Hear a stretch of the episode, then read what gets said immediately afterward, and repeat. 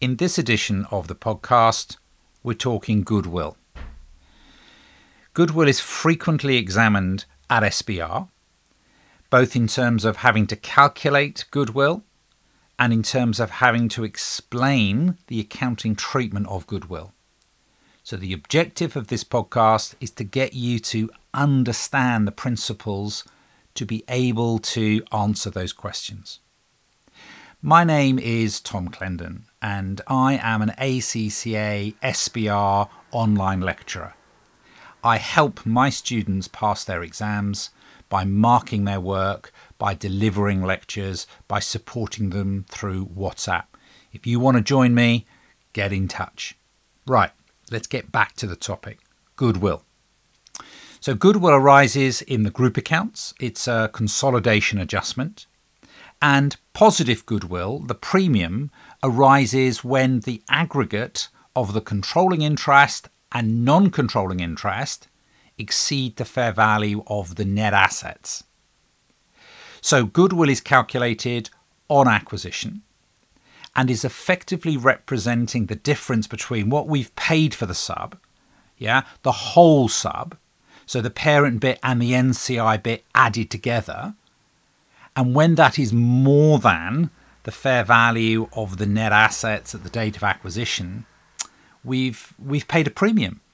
We've got this magic, we've got this synergy, we've got this intangible asset. So goodwill is a premium that is paid in order to acquire control of the assets and liabilities of the sub at the date of acquisition. It's therefore accounted for as an intangible asset, as a non current asset in the group accounts. And the standard IFRS 3 requires, mandates, that it's subject to an annual impairment review. Now, because goodwill can't be sold, and because goodwill on its own doesn't generate any form of cash, it's impossible to do an impairment review just on the goodwill.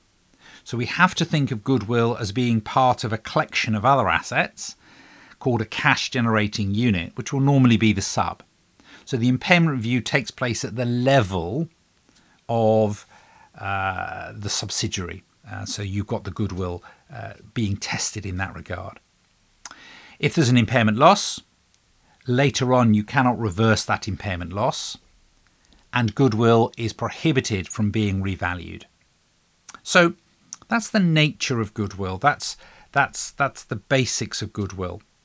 And what I'd now like to do is to explore the investment, the controlling interest, the NCI, and the fair value of the net assets. In other words, explore the three individual components that make up the goodwill calculation. So the first of these is the controlling interest, or to put it another way, the um, parent's investment, what the parent has paid to buy uh, what is normally the majority of the shares in the sub. Now, this investment must be recorded at fair value.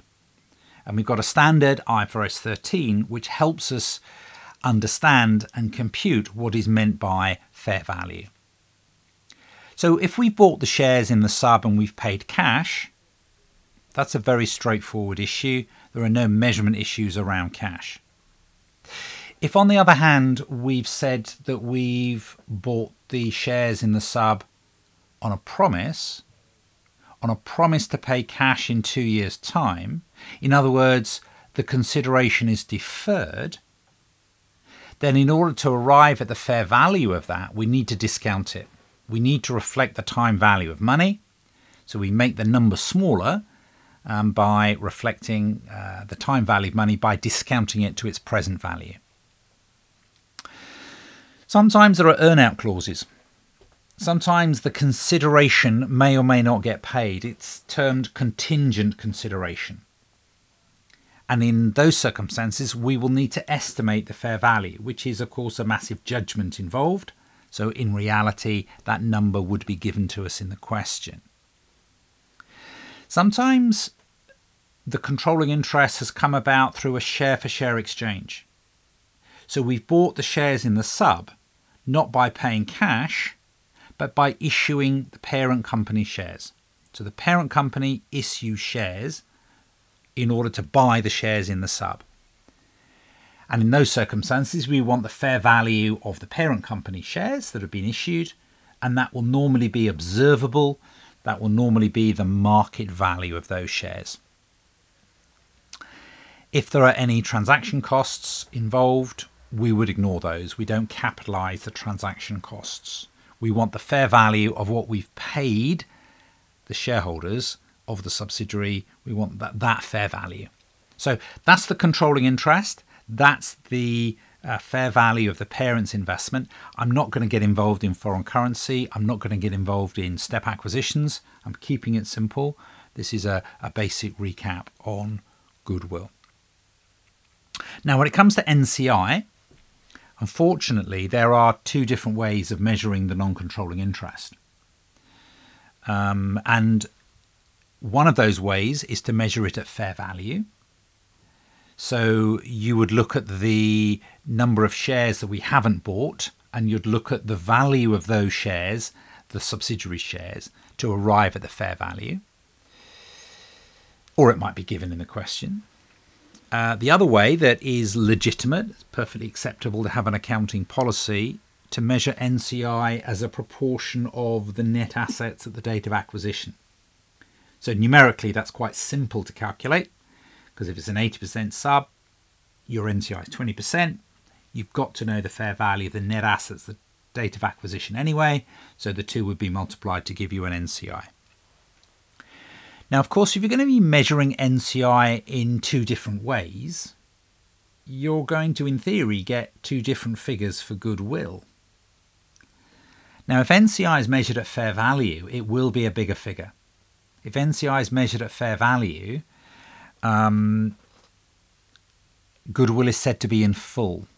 Goodwill is said to be attributable to both the parent and the NCI.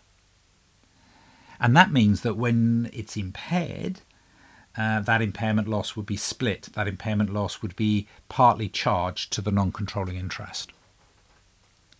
On the other hand, if we measure NCI as a proportion of net assets, it's going to be a smaller number. Um, and the goodwill arising is attributable only to the parent.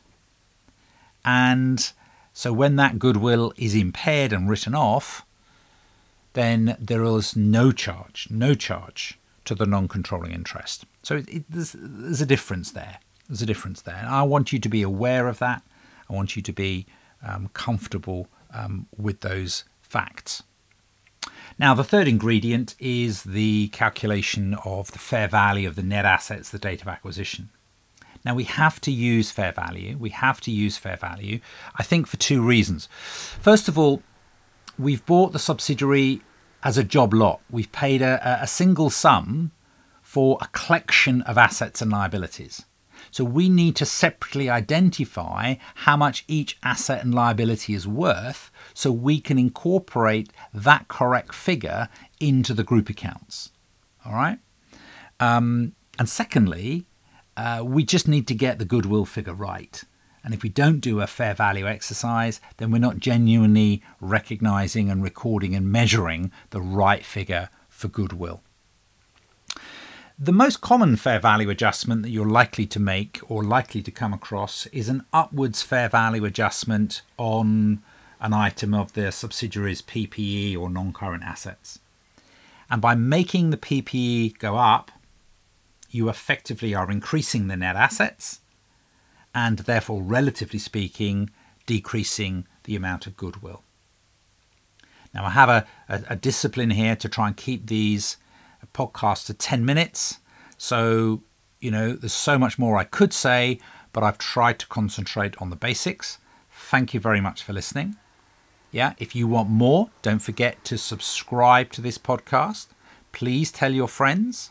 Yeah, and as I say, if you are interested in following a course with me to do with SBR to help you pass the ACCA SBR exam, just get in touch. My name is Tom Clendon, and I thank you for listening.